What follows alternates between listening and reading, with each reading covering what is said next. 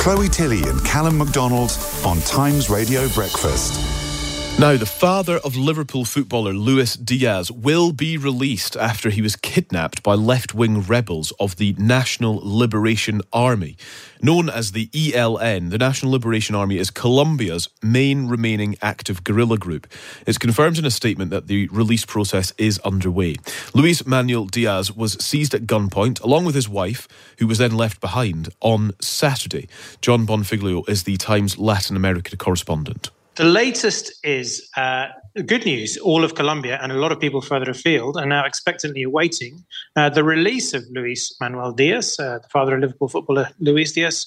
Of course, the expectation is that he will be released at any moment in the next few hours, at the very latest in the next couple of days. What's perhaps surprising about this is the fact that the ELN are highly destructive, historically militant group that have been engaged in an armed conflict with the Colombian government since the 1960s. But they're generally really either silent or belligerent about anything that they get involved in.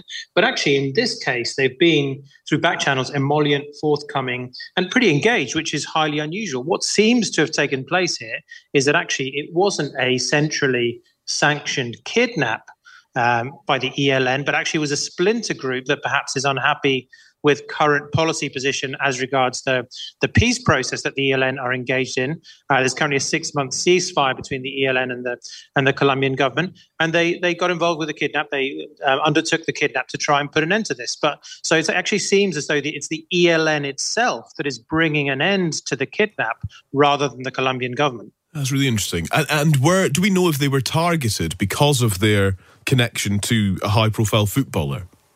They were absolutely targeted. Yeah. We know now that they were tracked, and it was very much, of course, and not just a kidnap attempt, but again, for the aforementioned reasons, was actually very much a political statement being made by this.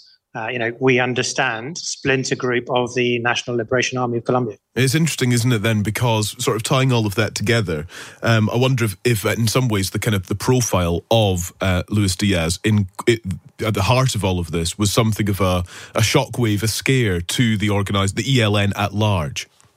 I think it definitely was. I mean, I think two things. One is, for sure, the splinter group got it badly wrong. I mean, what we've seen in terms of the protests and the really high regard that Luis Diaz's father, Luis Manuel Diaz, was held in the city of Barrancas in Guajira. He's a football coach. It's a really small little town of 40,000 people, and they are a dearly loved family. And they got that massively wrong. The second thing that they got massively wrong was to, underestimate the level of backlash that was going to take place, not only from Colombia and Colombians, but also from their own organisation. I mean, of course, we're not at the end of this story yet, but it does seem as though everything points to a hopefully happy ending. Yeah, indeed.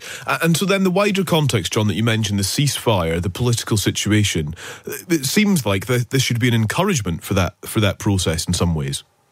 Yeah, very much so. I mean, I think this has cast a light on a number of things. Of course, the ELN itself, which is the last standout rebel splinter group, which hasn't really involved itself in the peace process. Interestingly, membership has doubled or tripled for the ELN over the course of the last couple of years, as disaffected militants from other organizations that have joined the peace process have nowhere to go. So they've gravitated towards the ELN. The second thing, of course, is the peace process as a whole, which has been, under Gustavo Petro, really wholly successful. It's worth remembering that over the course of a three-generation period, 60 years, nearly 500,000 Colombians died in what was a de facto civil war. And I think the third thing that this has really cast a light on is actually the Colombian-Venezuelan border region, where all of this has taken place, because it is fundamentally a lawless, problematic no man's land where paramilitaries really have ruled for a long period of time. So this family difficulty, kidnap that they've been, ordeal that they've been undertaking, for sure exists in a much broader, more complex geopolitical context, which has been ongoing since the 1960s in Colombia. That is Jon Bonfiglio reporting on a remarkable story. So yes, Luis Manuel Diaz, who is the father of Luis Diaz, Liverpool footballer.